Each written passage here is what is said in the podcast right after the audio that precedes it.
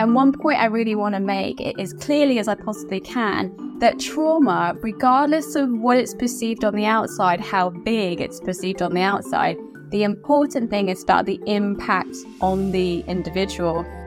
Welcome to Unquestionable with your hosts, Giles Paley Phillips and Sophie Green, where each week we dive into real and raw conversations with experts, creators, thought leaders, and CEOs.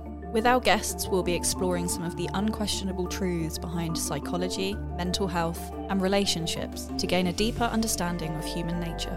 So let's get into today's episode.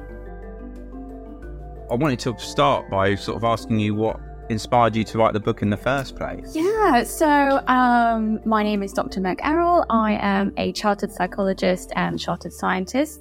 And actually, the idea of tiny traumas, it's been percolating for, for a long time. I would say possibly almost sort of 20 years. Um, so when I first came across this concept of low grade but cumulative trauma, I was actually um, preparing for a lecture. So I was in academia full time for the start of my career. And we were uh, offering a third year elective module of the psychology of physical illnesses. Now, I appreciate that mind and body work together, but because it was an elective, we try and, you know, get the students, get those bums on seats or something that was a little bit sort of more interesting. And uh, each, each week we covered a different condition. So this week I was covering irritable bowel syndrome, IBS and doing research, you know, what, you know, what's the psychology in IBS? What's important? What's interesting?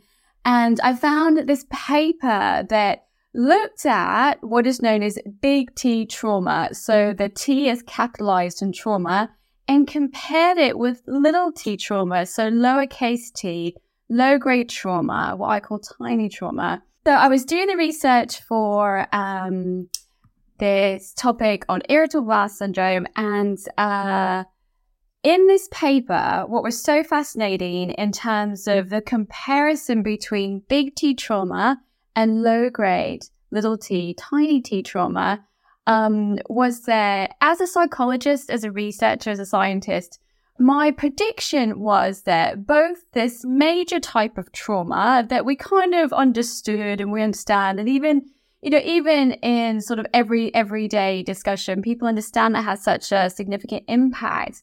So my prediction was, yeah, this this lower grade trauma, this tiny trauma, probably would impact individuals, um, but surely the big T trauma would have a more substantive, substantial, and significant impact. And actually, the findings from this study just completely blew me away because what the researchers found was that both both types of trauma did impact both tummy symptoms and psychological symptoms, but it was this low grade, tiny trauma that had a more significant impact over time than the acute big T trauma. And that stayed with me for such a long time. It really surprised me. And actually, there's very little in psychological research that seems surprising. And um, I know that as, as psychologists, we often get criticized for just researching what seems like common sense, but of course, it's very important to research. Mm. But it was like, wow, that that is interesting. And then later, when I started up my private practice, what I tended to see um, were clients that would come in and they would actually just uh, outright say, "Look, I don't know what's wrong. I don't know what's wrong because I can't put my finger on it. Nothing that." bad has actually happened in my life, like ups and downs, but I don't get why I really just don't feel okay. And I was like, oh, this is really important. So did a bit more research, started to collate my findings and my practice. And actually, I feel it's time that we move to a more nuanced discussion of both trauma and mental health. And that actually we all experience a range of difficult events and happenings and and just you know stuff in life and these things can have a very significant impact mm, absolutely and just for our listeners as well could you give a few examples of what you might class as tiny or small or, or mm-hmm. uh, micro traumas so that people can kind of work out if if they have because i'm sure there are people listening who probably have tons of these in their lives and and probably won't notice until you kind of maybe mention. Absolutely. And what's really interesting about about you know the, the label, it's quite it can be a difficult label because when you use words little and and and small and tiny, it feels like you're d- diminishing what's happening. And one point I really want to make as clearly as I possibly can that trauma, regardless of what it's perceived on the outside, how big it's perceived on the outside, the important thing is about the impact on the individual. So I had loads of ideas for the title of the book, like cumulative trauma, that seemed quite, you know, clunky, or trauma stacks was another thing that I thought of about how it really is that build up of what I call psychological sludge over time. So, yes, uh, things that I see in my practice on a frequent basis.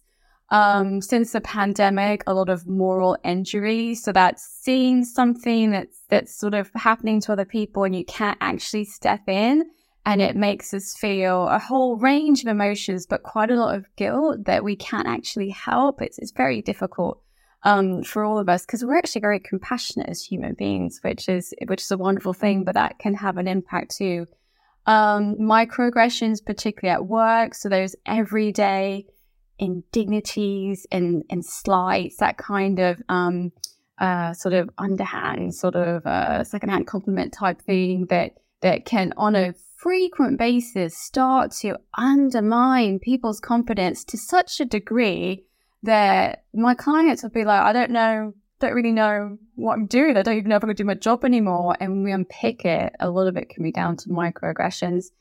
Um, in terms of that study I mentioned, uh, some of the sort of small low grade traumas, they they saw um, misattunement in terms of the caregiver child relationship. But what I would say is that so much focus of trauma is on early life, early childhood, and that absolutely is very pivotal, uh, pivotal, pivotal. But the what what is important is that we can have a very nurturing, a very loving childhood, and we can then sort of um, come up against lots of tiny traumas later on, and they can still have an impact. So it's not all about it's not all about childhood. But what was found in this study mm-hmm. is called misattunement between the mm-hmm. parent and, and child in terms of actually your personality. So, for instance, you may have very, you know, out, you know, outspoken parents who are very, you know, extroverted, and you might be a little bit more of an introvert. And just that misalignment can, over time, because it is over time, start to make you doubt yourself a little bit and you could be that that person, that kid, and then the adult that just never feels like they quite fit in.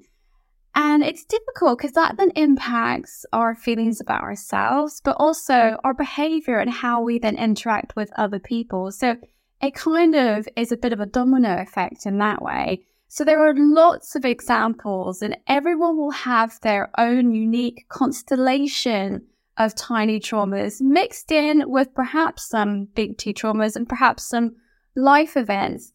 And as I say, it is that kind of tip of the iceberg thing that, you know, others may see us functioning and, you know, going about our daily lives and able to work, able to meet our responsibilities. But underneath there can be quite, quite a lot of sort of challenges, but also life can feel very effortful and just really quite hard. Wow, there's so much to unpick. yeah, yeah. Well, I was going to say, um, how do how do these sort of tiny traumas mm-hmm. often manifest themselves? I mean, you obviously talked about mm-hmm. physiologically how they can come out in in certain maybe autoimmune diseases, or it could be like say IBS, something like that. What are the sort of typical kind of things you see from your clients as it comes out kind of like a, from a yeah, physiological absolutely so i collated um, my most frequent presentations what i call themes in the book and so they include high functioning anxiety so feeling very anxious a lot of the time if not all of the time um, it's me and Sophie. Yeah. yeah. And that's thing. It's, it's really common. It's really common. The difficulty is that still able to, as I say, to, to work, to go about daily life, and even to interact with friends and to do some hobbies, but it feels hard. It really does feel like, you know, sort of trying to, you know, those nightmares when there's like a really strong wind and you're trying to walk and you can't quite walk. It's life is experienced like that. Um, and that's not very joyful. And it, it's, it's, you know, it's not a sense of flourishing. It really is a sense of kind of just surviving rather than thriving. Um, also low grade depression, but not even, not even depression. Um, what I call emotional blunting. And so it's not so much feeling low, but actually not feeling much of anything.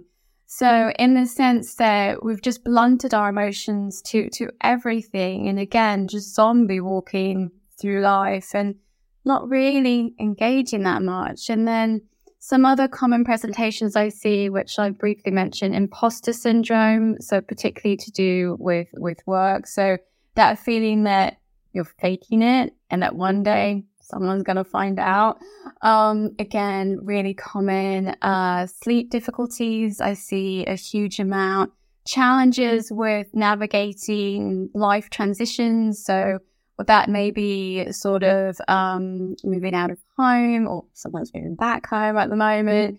Um, parenthood also transitions to do with physiological things like the menopause as well, but just finding a, a sense of stuckiness which I call being stuck. Mm-hmm. And the uh, the editor of the book tried to change that word to stickiness. And I said, no, it's stuckiness. We are stuck in between two phases of life, and that's that's something that um, certainly lots of tiny T's can can contribute to. So a range of presentations, but the common theme is again that another person, even someone that might know you quite well, might be surprised that you are struggling, but there is struggle there. Yeah. And when you're sort of talking about the difference between depression and uh, like a kind of bluntness, I know in the book you mentioned the difference between depression and sort of languishing. Is that a similar Absolutely. sort of thing? So if we think about mental health as being on a continuum, and on one side we are flourishing, so our mental health is, you know, is is really good to the to the point that we don't even think about it. And someone asked me recently, well, how would you define that? And I would say like, you know, good, good mental health. And I would say, well, actually it's when you, you're not aware of it. You are just living your life. Um, so flourishing at one end. At the other end would be um, diagnosable mental health conditions. So say major depressive disorder, generalized anxiety disorder. If you went to your GP, to your doctor, you would meet the criteria um, and be offered some form of treatment. But there's a huge area in between here. There's a huge area in between. So languishing and emotional blunting, that is edging towards this area of mental health problems, but you wouldn't meet the criteria for a depressive disorder because again, you're still able to carry out your activities of daily living as we call them. So you can meet your commitments, but motivation still would be low. So languishing in depression, again, think more in terms of a continuum than sort of very finite categories. If you're languishing, low motivation, often low in, in energy, low in that sense of, you know, really getting any sort of joy in terms of daily activities. But for instance, if a good friend asked you to come to an important event, say a birthday or a wedding, you would be able to do that. If somebody has a major depressive condition, it would be that actually that would be that that wouldn't be possible for them in many cases.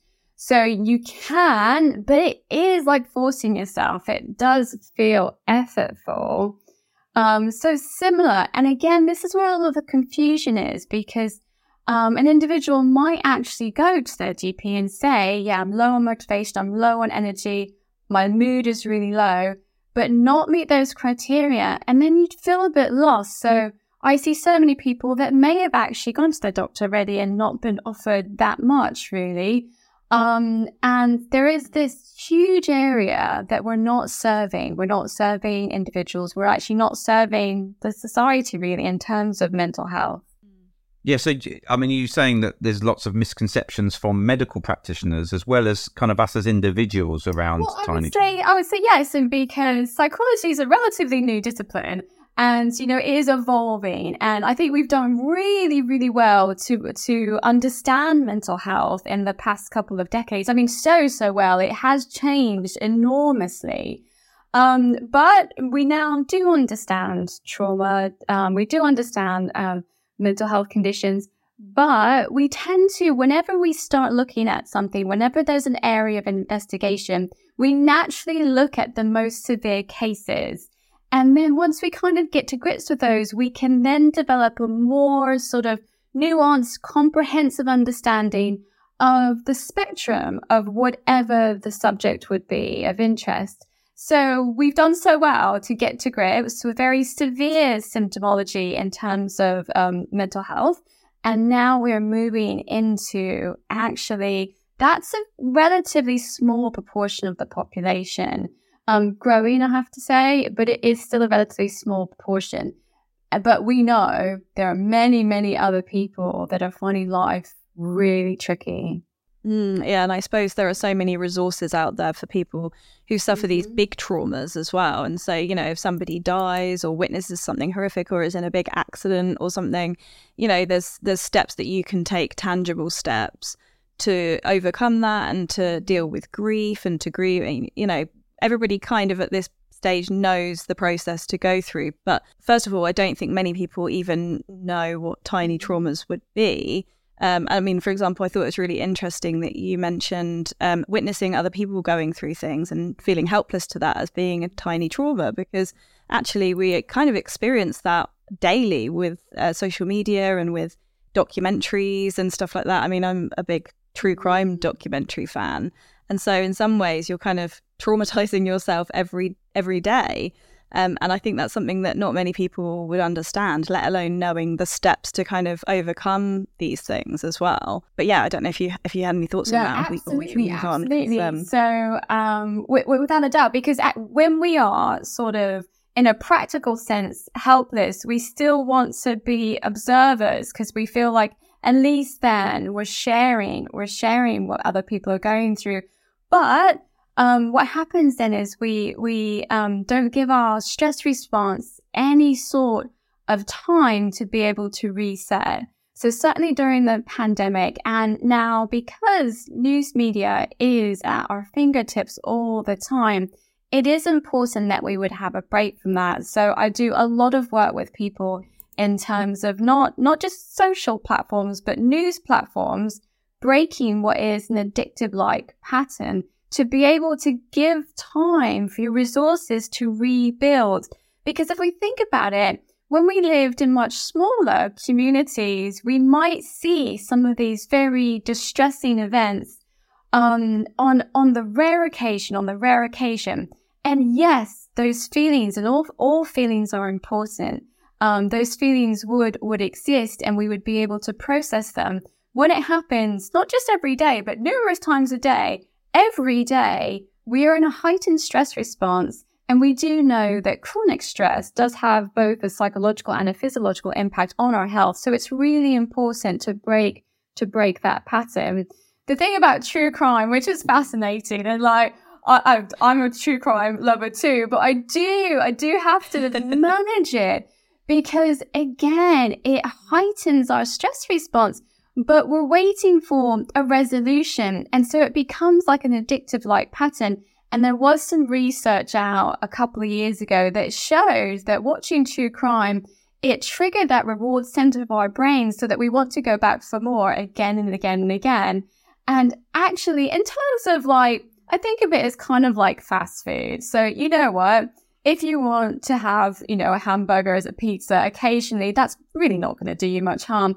But that constant consumption of things like true crime or even news, it, it is, we have to give our minds a chance to regain a sense of homeostasis, a sense of, of internal balance. When I say homeostasis, things are still going on, but it is in balance and not, you know, constantly be triggering that stress response. Oh, that's so interesting because I was literally talking to somebody yesterday about why we are so obsessed with true crime. And um, that makes a lot of sense. I mean, I, for one, I get sucked into these periods of my life where I'm listening to true crime after true crime after true crime podcasts or watching documentaries. And then it hits a point where I'm like, oh, I can't do this anymore. I go outside and I'm walking around like, what is life? you just kind of lose sense of all sense of proportion and reality and all sorts, and you have to kind of get back to that homeostasis, I guess. Um, but yeah, I was going to ask you as well. I mean, in your book, and I don't know if I'm saying this correctly. Um, generally, when I'm reading and I can't say a word in my head, I just kind of go. but you can't do that on podcasts. So you you speak about the emotor yes. biome. I'm guessing like the emotional microbiome. Um, I wonder if you could speak on that a little bit and what that is and how important it is. Yeah. And, so, yeah. oh gosh, I'm exactly the same, and I'm really bad at pronouncing some words. When I when I was a kid, I had a speech impediment, so sometimes I get things completely wrong. but no, the the emotional biome is, is is a word that I've created. Um, I'm I'm a big oh, sort good, of good. fan of let's let's just create things that that make sense and, and work. And so we, again, we're so sort of knowledgeable about the, um, the microbiome. So we have microbiomes all over our body. We know a lot, a lot about the gut. So the gut microbiome and microbiota. And in terms of, um, and I did research in IBS, so I suppose that sort of played into this idea a little bit. Um, in terms of, we know that we have all that, um, all those, uh, microorganisms. So bacteria, there could be um, other sorts of things, the gut flora and fauna that make up the microbiome. And we need it. We actually need it to survive. 70% of our immune system is within the gut. So all these little microorganisms, they live within us and they really, they help us. They actually uh, protect our health. So, um, what I thought was really interesting to think about that in terms of, of the mind, in terms of feelings and emotions.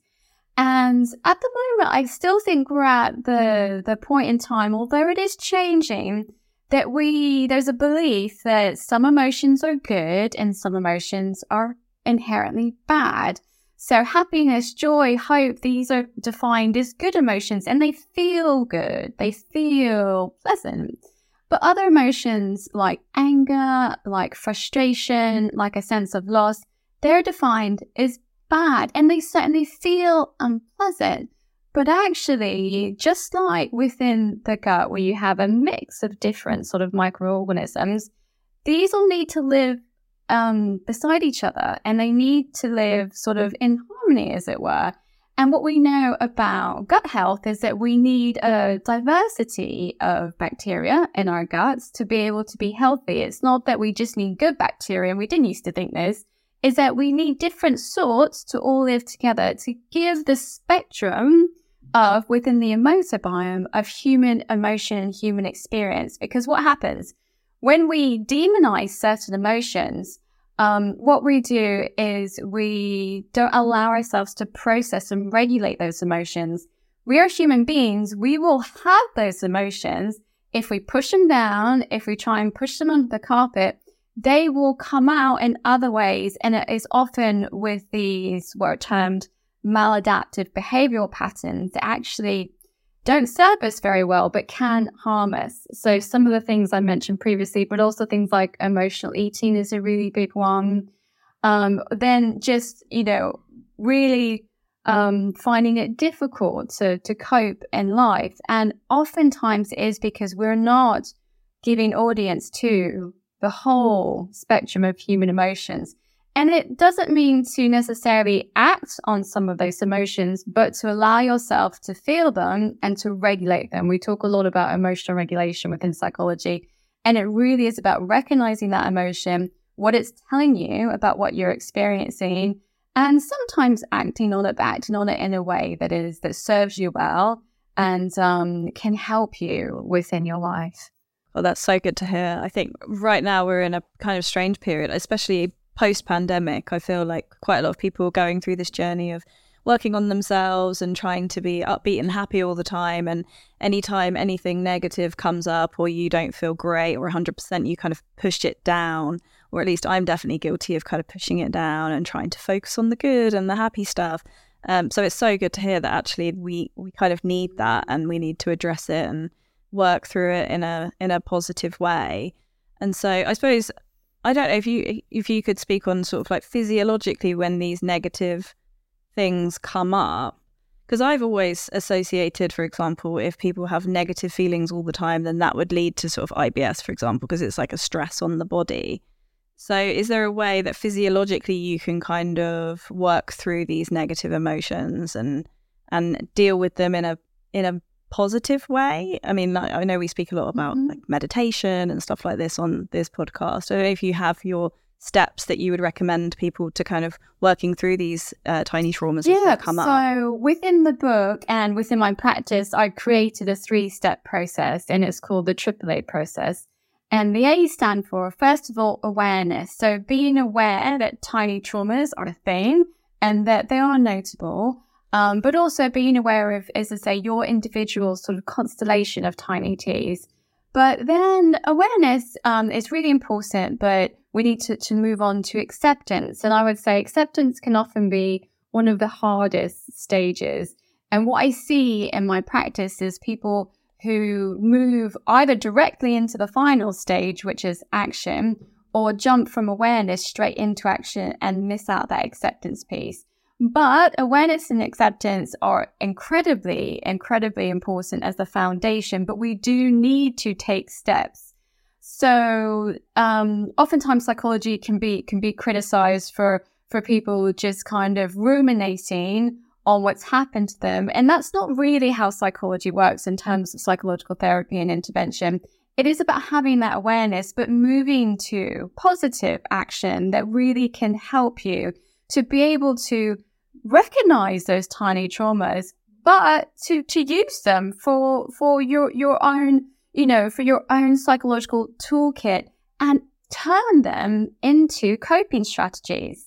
So in the book, and again, I think probably because of my, my research, I, I did look at quite a few different health conditions in my, my early career, IBS and chronic fatigue and lots of things that seemed quite at the time were medically unexplained. So we were looking at, you know, you know, what, what contributes to these conditions. So I often use um, a comparison between mental health and physical health because we, we understand physical health at the moment.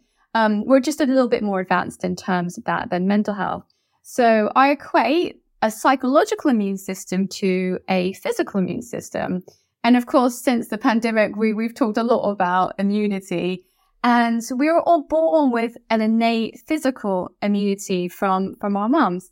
Um, but then we need to have challenges from the environment to be able to build up physical immunity. So like, you know, little kids, you, you know, they pick up all the bugs and they're growing their physical immunity and they're developing antibodies so that when they come into contact with that virus or with that pathogen again, their bodies know how to protect them. They know what kind of, um, what kind of fight to, to, to really be able to to engage, to protect, to protect the individual.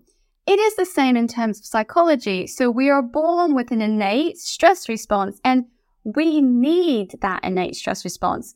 We don't need it to be triggered all the time. But if we didn't have a stress response, then we wouldn't have survived. We wouldn't have evolved. Because what it does is when there's a threat or even a perceived threat in the environment, we are able to react so much quicker our, our vision is laser focused. Glucose is released into our muscles so we can, we can fight or we can run, we can flee or we can freeze. And that has, in terms of human history, allowed us to, to stay alive. Now, our physiology hasn't changed very much, but in terms of the world we live in, it's changed tremendously.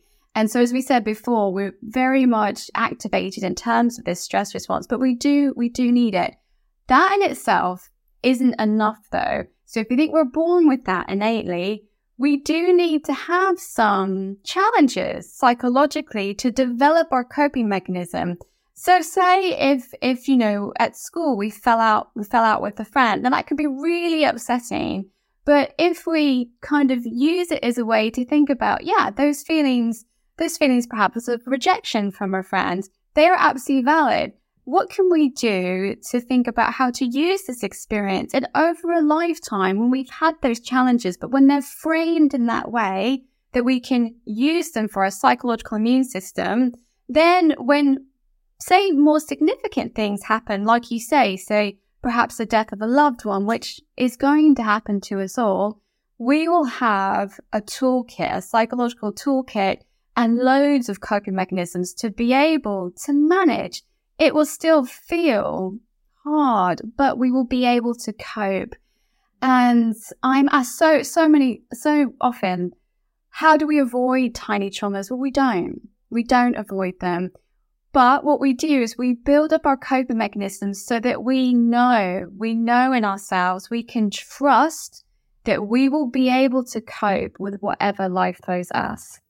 Now, we touched on it a little bit, I guess, earlier, and we've obviously talked about uh, watching true crime and stuff. And I just wondered, we feel it feels like we're living in a very heightened period of time with social media and stuff. Have you found from your experience that you're getting more people coming through your door because we are more heightened generally? We we have twenty four seven rolling news, we have social media. You know, on a daily basis, we're kind of wanting our dopamine fixes. And I wondered if that is having an effect on our mental health. Without a doubt, without a doubt. Uh, I would say, again, I would be cautious of demonizing social media. I mean, demonizing technology. It is a tool.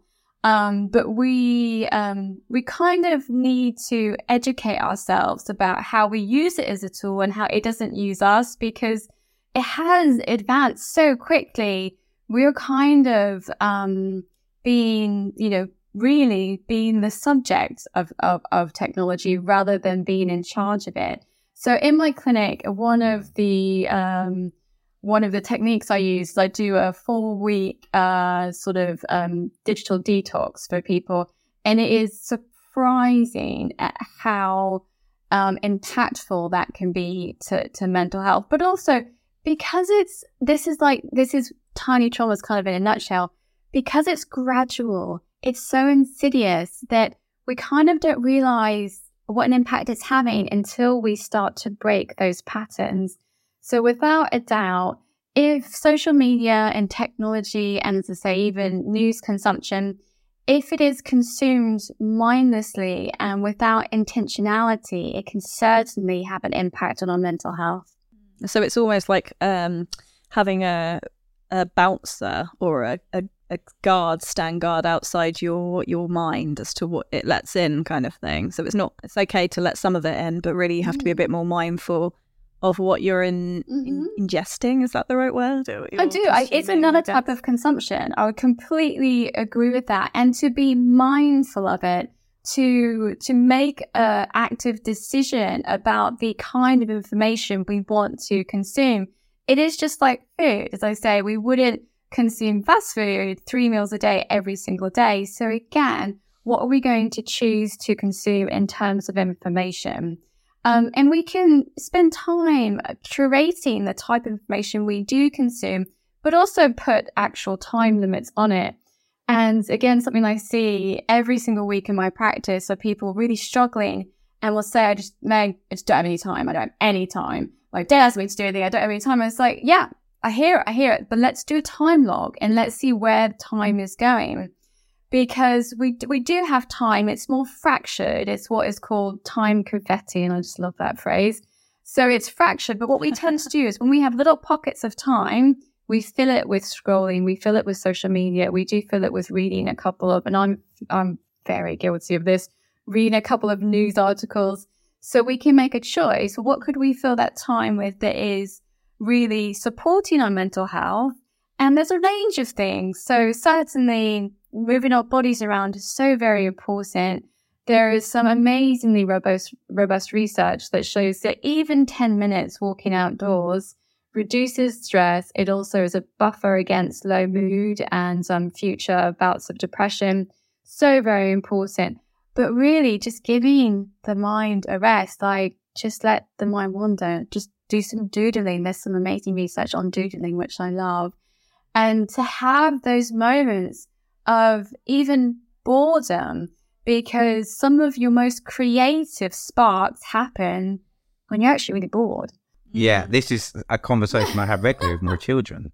Um, who who can't cope with boredom. I mean, literally, like you know, because they're just so used to being switched on all the time. You know, they're digital natives. They're just used to having devices of various sorts. And any moment of boredom is really impactful. They find it very, very difficult. And I, I keep trying to say, yeah, look, it's really, um, yeah, it's really a great time to, to, like you say, free your mind to mm. different ideas and stuff. I mean, I've I've been guilty of this as well. Like I'll be standing in a queue in the post office, and I'm straight into like reaching yeah. for my phone in my pocket, and I'm thinking mm, I should just be sitting here like taking everything in, yeah. listening to conversations, watching what's going on. But we are all guilty. Absolutely. But again, it's having these conversations to to increase that level of awareness that one, we all are doing it, but we can take steps to to change what we're doing. We do we do have that um, agency in our lives. And firstly, taking those moments just to people watch. I don't know about you guys, but I just love people watching. Um, and it's just oh, fascinating yeah. and it's it's very different than than watching something behind a screen. Mm, yeah. I've noticed as well that my attention span is just shocking now. And I think that social media and these kind of like short form, um, short form content that comes out now is so bad for my concentration. I mean, I'm uh, literally just scrolling and scrolling. And now I've realized that if I get an email that's more than like two or three words, I just, I'm like, I don't have time for this. I can't read a whole sentence. God, I don't have enough time. But actually, throughout the day, I'm probably wasting hours accumulatively just scrolling through social media or sitting on my phone and doing a jigsaw puzzle. It's it's absolutely crazy. Mm. And I think there is now starting to be a real sort of pushback. Like we realize that it's it's not the way that human health works. And again, it is a tool and you know, it's a pendulum, isn't it? So in terms of technology, just swinging to one side, and I feel like it is swinging back a little bit. And more awareness there, it's important to be more mindful around it and to use it so it really does serve us, and and we're we're not just um, reacting to every ping and and every message. And again, in a social media detox, I would always advise the first port of call is to to remove um, apps that you don't really use and make a decision over which ones that you do want to engage with, but then time restraints on that. And and unless unless you do have a, a job that is sort of life and death, to turn off a lot of those notifications. And when you have family and kids, um, to to have an agreement that there will just be one one platform that you will um, contact each other with with emergencies and and what's really interesting is when we turn off some of those notifications, so many of the messages and so many of the emails that would have seemed really urgent, they resolve themselves. They really do resolve themselves. And mm-hmm. again, it's very freeing to see that, but it is just taking the decision to, to do that. Mm, yeah, and and I guess giving yourself permission to to not feel like you have to be switched on all the time. Um, I was I was also going to ask you a, a, little bit. You speak about in your book um, this idea of sort of being perfect or perfectionism, and I know you you also talk about um, in that chapter, which I found quite um, quite a juicy sort of title, uh, the dark triad kind of personality type. So I wonder if you could talk uh, on that a little bit and and what that what that is, what that means for us in general, and in terms of so our mental health. Of perfectionism, um, we can we can split it up into what is adaptive perfectionism. So where we're actually striving to have high standards serves us really well. So perhaps that's something to do with work. Perhaps it is something that is also important in your life, like taking care of your loved ones and your family. The difficulty is, is that we tend to, as human beings, when something works in, in one uh, situation, in one area of our lives, we tend to then transpose it onto every area of our life. And actually, it becomes maladaptive then because we cannot be perfect all the time. Um, and striving to be perfect and being perfect are, are two different things, but that striving is where it becomes really, really hard. But again, I would say, you know, where is the variety um, in life if we're always trying to be absolutely perfect? But again, just working with with you know people as they are and coming to people as they are, which is so important. It is okay to say, actually, this bit of my life, I really do want to strive and to be as good as I possibly be, but I don't have to do it in all these other areas. And just giving that freedom, giving that freedom when it becomes maladaptive is when we do not give it ourselves a break and when we're really harsh on ourselves. So I just see uh, literally every single day um, clients, and I certainly had this for a long time. I would say that I'm a recovering perfectionist as well because it, it is a process. Um, is that having that really harsh inner critic that just criticizes every single thing you do, every single thing you do, and goes over these tiny little um, what we might think of mistakes, but they're not really mistakes. They're just things that weren't quite as perfect as we wanted to be that no one else would notice. Like literally no one else would notice. So in terms of perfectionism, again, I think in a way it's been very demonized. Like there's all this pressure to be perfect. And now there's all these messages to say, just don't be perfect. It's like, okay, well, I just want to be perfect, but how do I do that? It, you know, it, it's just, it, it's so, it's so confusing and conflicting but say, you know what, I can, I can have really high standards here, but let go there. But in general, in terms of that inner voice, the question would be, is that inner voice, is it critical or is it compassionate? Oftentimes it's very, very critical. And to just turn it to something that is a bit more compassionate. And a way to do that is to just think, would you ever say these things to someone you love? So that voice inside of your head that's talking to you, would you say that to someone that you cared about? And if not, what would you say instead? Really sort of simple trick, but it's, it's a habit. So like all habits, we need to aim to replace the habit. Um, and that can take time. So to have that little bit of patience with it too. And again, not to criticize yourself for having that inner critic and for not being able to be compassionate immediately is, is a real key to it. But in terms of which has had so much attention within both psychology and within the media of the the dark triad personality. So that's a mixture of uh, psycho psychopathy, of um, narcissism, which is a huge theme at the moment, and um, Mickey. See, I'm I'm not going to be able to pronounce this one now. Mickey, pronounce it now, but my tongue twisted. Take your time. Take your time. We can edit this out. It's fine. See, Machiavelli, Machiavellianism. It's oh That's right, it. Ma- Machiavelli- Machiavellian. yeah, see, Machiavellianism. once yeah. I get twisted on something, it's gone. It's gone. But I don't mind because we're all human beings. You know what I mean? And we all have we all have flutters. It's totally fine. Exactly. Don't don't worry. Don't let your be perfect driver interfere So with it. Exactly. You wouldn't say that to yourself. Yeah. So it's where these three personality traits meet. And and the important part here is that they are personality traits. So again, they're on a dimension. Um, and for, for a long time, there was a lot of attention to these that if somebody had these three traits, so being quite Machiavellian, but also being quite narcissistic or scoring highly on these scales, and then also scoring high on psychopathy, which at the moment we don't really call it that so much anymore. It's more termed as um, anti uh, social personality disorder within that scale.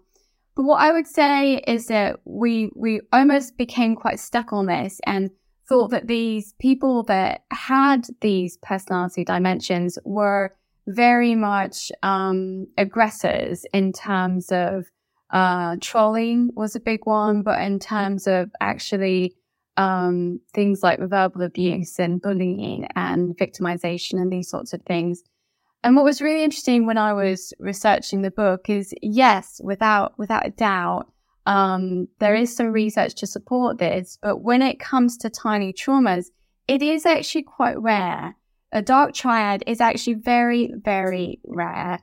But what happens is that people can exhibit these these facets of personality in certain circumstances. So being behind a screen um, and sort of getting involved in group what is bullying really online, especially platforms like Twitter, and just all piling in, all piling in.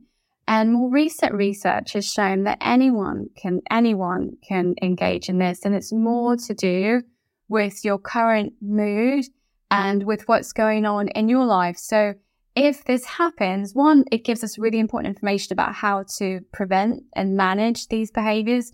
But two, it really shows us that actually we're all a bit more similar than, than we are different in that way. So it's interesting to see how psychological theory in terms of personality theory has evolved. And I would say that even if somebody, say, scores highly on these facets, or just one that is, as I say, talked about so much in terms of narcissism, it is open to change. It is absolutely open to change. We can tweak our personalities with our experience, but also with psychological therapy and intervention. And that was something that was really new in the past decade because we thought that personality was very much fixed and it's open to change.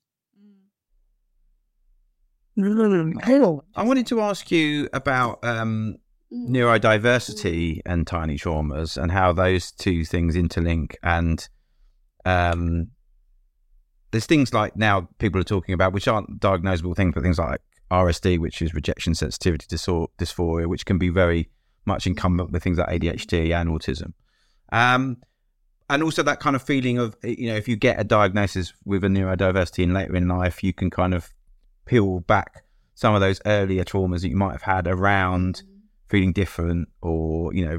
So I wondered if that was something you see a lot of um, and if, you know, there are things you can be aware of going forward if you are starting to go Mhm. through the process of finding out if you've got a neurodiversity. certainly seen more and more. Um, and in terms of peeling back those layers, it, the understanding that a lot of the tiny traumas, the intention um, of perhaps another person, or even perhaps of more sort of macro level tiny traumas, might not have been hurtful. It might not have been to cause, cause you harm or those psychological wounds, but it has.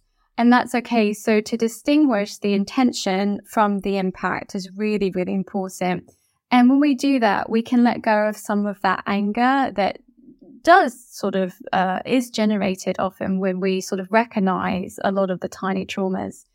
Um, and to be able to move on with that and and to to have that sense of acceptance. So we we can't change our past, but we can accept where we are right now and use that information to to move forward in terms of individuals going through that journey towards diagnosis, it can be incredibly challenging. And what also can be quite challenging is post diagnosis. So having a diagnosis and then you kind of feel, what now? What now? Because, and it's so validating and it's incredibly important. But we do need to help people a little bit more post diagnosis. And there's lots of there's lots of conditions and there's lots of what we would call sort of suboptimal. So they may not meet the criteria of, say, ADHD, but actually people have symptoms and how to support these people, how to help people support themselves, but also to have a much more adaptive discourse around neurodiversity is incredibly, incredibly important. And I would say it's exciting though as well that we're even having these conversations. And, you know, we've we've we talked a lot about technology, but one thing about technology is that it's allowed these conversations to exist. It has given people um, you know, a, a voice in a way that perhaps many of us didn't have before. And that's so, so very important. So to carry on the conversation, to know that we're not there yet, to definitely know that we're not perfect in terms of our understanding, but that we are moving forward. We really are in these ways. Um, and to allow allow the scope of human experience to to really exist. Yeah, I suppose there's. it- It's great that we're sort of moving away from an, you know, a time when these sorts of things have a stigma attached to them as well. And I'm, I know I've spoken to a few people um, just recently about uh, the idea of potentially having some diagnoses such as ASD and stuff like that that people are reluctant to ha- get diagnosed with because of that stigma. And surely the whole point of being diagnosed with something is so that you can then overcome the obstacles and, and use that diagnosis to harness your neurodiversity and to um, figure out ways that you can kind of self regulate better and uh, feel generally better in your day to day life. Um, yeah, it, it feels a little like a little bit scary. Um, I don't know if you agree with that. The idea of being diagnosed with something like ADHD or something um, like that is quite. Well, quite I guess for some people, it is confirming that feeling of feeling different. um, which is obviously one of the things you're trying to sort of tackle. Is that you know that that that, that especially when you start to look back at maybe how you were in school, for example, you might look at your school reports and say, "Oh, Giles was always distracted. Uh, you know, he always chatting other people. Maybe you had those things from Not much has changed then. no, um, but you know, like so that you know you get and then you start to sort of buy into that feeling of of you know that kind of loneliness. I guess you get around. So as human beings, we are meaning making machines. If if we can't find a way to make meaning, um, we we will find a, an, another sort of label to put on it, and often the label is very unkind to ourselves. So diagnosis can really help with that because it actually it gives us that template and things just when you when you see people who have received confirmation of their experience and all of these things fall into place, it really does allow a sense of acceptance, which is just so very important. But what I would say that a diagnosis isn't always a sort of panacea. It, it doesn't sort of magically make everything okay. It's to, it's still part of a journey. If someone is reluctant to go forward with a diagnosis, it, it's up to them, and and they uh, you know, should take the time to to be able to make the decision to do that. Um, and in terms of if there there is conflict with that, I would look at some of the self stigma because we all we all stigmatize ourselves a little bit too. And what what are the um, correlates to that? What are the factors associated with that? What are the tiny t's around that self stigma? Um, and as I say, it won't necessarily be right for everyone. So whether we should we should be supportive of people seeking a diagnosis, should should we be pushing people towards diagnosis? No, no, no. Um, and it would be what's right for the individual. But as long as that support is there, that's the most important thing. Yeah, absolutely. Um, just to finish off, I mean, it's always good to have like a kind of call to action at the end of these kind of things. Obviously, people should buy your book. Um, so which you know, Tiny Traumas, Dr. Meg we definitely need to go. But a couple of things. Uh, are there some sort of staple, easy to do kind of tools that people can put in place? And also, are there some things you could suggest for developing awareness around your own tiny traumas and maybe those of friends, loved ones who you might feel have been through lots of tiny traumas and that you want to help them in some way? So, absolutely, absolutely. Um, I have a question, a sort of psychological question that I use in with every client I have, but also it's in the book. And it is to reflect. And what I would encourage people to do is to is to write down, to engage in some emotional writing. There's a huge amount of research that shows the benefits of helping us process what we've been through, but also to process emotions if, if we write things down on a on a piece of paper with a pen. So not on a computer because it allows more time. Um, so the question is to to bring to mind an event or an experience and try to focus on one rather than a merging of events. Bring to mind something that affected you deeply, profoundly.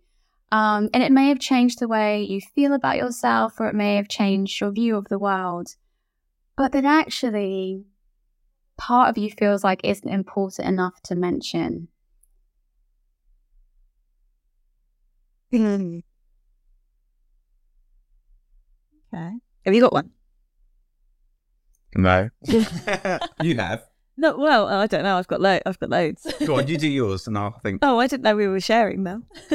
uh, okay, now I need to think of one that's appropriate to bring up on the Why don't you podcast. share if you feel comfortable? Something that's happened. really important. So So, one thing that I am always thinking about, just in in my own journey, is how uh, friendships and relationships have such a huge impact on how you view the world and how I view myself. And you know, when I think about trauma, I think of like those big heartbreaks that you have, or the big breakups that are so hard to get over. But actually, going back to sort of my my first boyfriend, for example, when I was n- 18, 19, sort of like a kid. Well, I was probably maybe a bit younger, but and some of the silly little things that now looking back as an adult, I'm like, oh, that was just you know silly kids. You know, we thought we were in love, blah blah blah. But actually, probably shaped how I view men for the rest of my life. So that I think that might be my one. doesn't feel it doesn't feel like something I would ever need to like talk about in therapy or journal on uh, because I was so young. But actually, now looking back, it's sort of like, oh, if I got lied to, then my view of men is that, oh, well, men lie or whatever it, it might be. Yeah, I think for me, like I'm a terrible overthinker and a people pleaser, so I think there's probably a, a numerous amounts of subtle moments in a conversation or something you might do that you feel like you stepped over the line and that you that I will just think about mm. kind of forever. Those moments when you're in bed at night mm. and you're having flashbacks to all the horrible things yeah, you think you've ever done. Exactly. yeah. but, which aren't horrible things, but you know, because most of the time they've come from a good place or there's a pure intention behind it. But to you, you feel like you've made an impact on someone else. So I think probably for me, it's having impacts on other people in a when, negative way. some of these you know, memories bring out feelings of guilt and shame. Those are generally the ones. Um, I'll give you a few examples as well that that can help. What's really interesting as well as doing um, life hacks with Radio One, the callers, which are, you know, young adults. Oh my God, they're like ding, ding, ding, ding. Have you know, could really easily bring these to mind. I think as we get older, we do sort of self self stigmatized in a way that no, it isn't important and I mustn't talk about it. And and do we do you think we push these things down as well? Like you know, you said about stacking. Oh, oh, mm. it feels like probably there's lots of things if we really thought about it, we could probably reel oh, off. But we're like, no, nah, no, nah, we'll keep it down, put it back and in the box. What happens yeah, yeah. is there's always that little piece of straw that breaks the camel's back, and then we'll think, oh my god, that wasn't such a big deal. Why, why am I, you know, why mm. am I burning out, or why am I feeling like I'm almost having a breakdown? And it's because underneath in the stack, and I still like that title, as trauma stacking.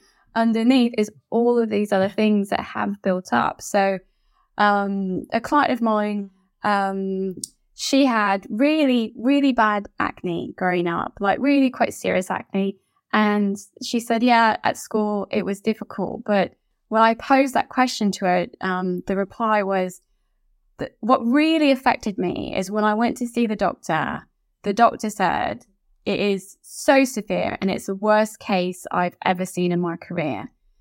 And that affected her so much because she was like, oh, it really is that bad and it really affected her confidence more so than some of the low grade bullying at school. There was mm. that, but more so it was like this is an adult, this is someone who is qualified, and they are saying it's that bad. That then affected her behavior. So she didn't date. Um, and it affected her life course in many, many ways. And again, in terms of another person viewing that experience, they may think, oh my God, it's not that bad. But for that person, it was impactful. It really was. Another one that really, that really sticks with me, a client who was, um, very high achieving, but on the verge of burnout, very, very high achieving. And uh, she said, "Look, Meg, I, I just can't stop. I cannot stop working these crazy hours at this level, at this speed but I know I'm going to fall off the cliff. Um, so having that awareness of what was happening, but maybe not the awareness of the tiny T's. And again, nothing was that bad. Like, you know, my parents loved me. They were really supportive and they are why I'm as successful. Um, and that's in inverted comments, successful as I am. So we unpicked it. And what had occurred is when she was growing up, um, to motivate her, her parents had uh, taken every report that she had a bad grade. And it wasn't, you know, even really that bad from someone else's point of view. But when she had a low grade and pinned the reports in the living room and never took them down. So there weren't that many, but she grew up seeing these negative comments. Wow. To the point that as an adult, she could, she could not not strive for that level of perfection. And it was leading to some very significant, both mental and physical health symptoms for her. But again, the motivation from her parents actually, she did achieve good grades at school. She did achieve an amazing um, classification in degree. She was at the top of her career, earning, you know, a very high wage. So in that sense, it worked. And the intention from the parents wasn't actually a, you know, a negative intention, but the impact had negative consequences. And again, it's these little things. And what I would encourage listeners is to take the time to reflect on some of these things and to try to just put judgment aside. Judgment will come in and just nudge it aside you know, nudge it aside gently. It can still be there because if we try and just, you know, if we really try and push it under, then again, that has the same impact. Nudge it aside. And there's an exercise in the book that is called life mapping. And it is simply, um, again, I really encourage pen and paper, just drawing a line, starting at your date of birth and throughout your life course and noting down things that were meaningful to you and to draw on the top of the line things that you experienced as being positive and below the line things you've experienced as being negative and seeing how your life course has panned out. Because we just tend to not actually put things in this kind of order, but our brain, as I say, we're really making machines. Our brains really want that clarity. And again, you might unpick some things that perhaps because of just at the moment, and it is changing because at the moment we do engage in what I call reverse misery trumps, where someone has it worse off than us, so we're not we're not going to reflect and we're not going to give ourselves the space and time, but just to allow that space and time to do that and see see what comes out. Mm, oh, so important. It's yeah. it's funny. There's such great examples that you give as well because it it's making me think back to my childhood and little comments that people particularly primary caregivers, say offhandedly that you then take, like, carry with you in some way in your life, in a similar way to when somebody that you love says something nice about you when you're a child. You probably end up having quite good self esteem in that area for the rest of your life. And I mean, I think we we both have suffered some quite extreme traumas in our lives, and so I don't know about you, Giles, but I personally don't really have much time or energy for the tiny traumas because I'm like, well, there's nothing Still compared to the big ones. Yeah, exactly. yeah, well, yeah, there's that, but also you do tend to judge, and and even in others as well. You know, if you if you see someone that's you know moaning about something that's quite inane, then you do. If you have gone through something quite big in your life, you kind of I think, to, yeah, yeah. I think in those moments, I always think everything's relative to that person. Yeah, exactly. Yeah. It is hard sometimes to it do. It is, yeah. It's, uh, but I have to catch myself doing it because sometimes I'm kind of like, well, you don't, you don't know anything. but it is that you know everybody's stuff is valid, and yeah, we all we we're all going through things constantly, and it all has an effect. So I think it's that's why I was so you know so excited about talking to you about your book because I think not everybody goes through these huge traumas of, you know, physical or sexual emotional abuse or, you know, terrible tra- childhood tragedies or anything like that. Um, but one thing we all have in common is that we do have these tiny traumas that pop up constantly. Um, and we're constantly trying to sort of reconcile with that, I and, guess. And I know now we're just going to go and have some lunch. We're going to be talking about all these things that you yeah. just told us to do we're going to be like looking through all our uh, old old, old moments. As well, is that um, there are there are big traumas and there are big life events, and and they can be incredibly challenging to to deal with. But what we can do in terms of the smaller T, the tiny traumas, is we can work with um, some of the techniques and coping mechanisms, coping mechanisms with those smaller traumas because it's like any sort of muscle and so we can start off small and we can start sort of growing that coping muscle in that area that then will allow us a bridge to be able to reconcile, as you say, to manage some of that bigger trauma. So, in that sense, mm. it can be incredibly useful to start off with those smaller steps. Mm, that's a great point. Actually, it's kind of like letting some steam out of the pot. If if the prop if the big stuff is almost too big to tackle head on, by looking at some of these smaller things, it's kind of helping to get to that point. I guess. If if say if say there was a marathon that we needed to run, you know, we would start by daily training, by you know working with our fitness level and being able to you know work up to those longer runs it's the same in terms of mental health and psychology. Let's start where we're at and let's be patient and somewhat gentle.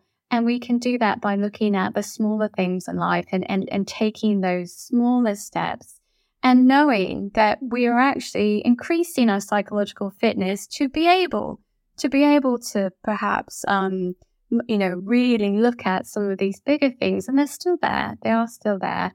But having that patience and and really having that sense of self-compassion when someone's experienced trauma self-compassion can be really challenging really challenging so starting off you know small yeah well meg thank you so much it's been so enlightening and uh, such a great chat with yeah. you. And I've, I've, there's so many takeaways. I've made copious amounts of notes. Um, so thank you so yeah. much. It's been great to talk to you about this. Um, and, uh, yeah. Where can people find you as well if they want to so learn more about you? My website is drmegarroll.com. Um, handles on all the socials, uh, Dr. Meg Arroll.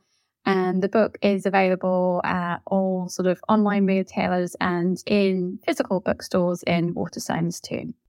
Fantastic. Amazing. Well, thank you thank so much. Thanks for your time. Thank and you yeah, so it's been much. great. And it was lovely to meet you, Tho.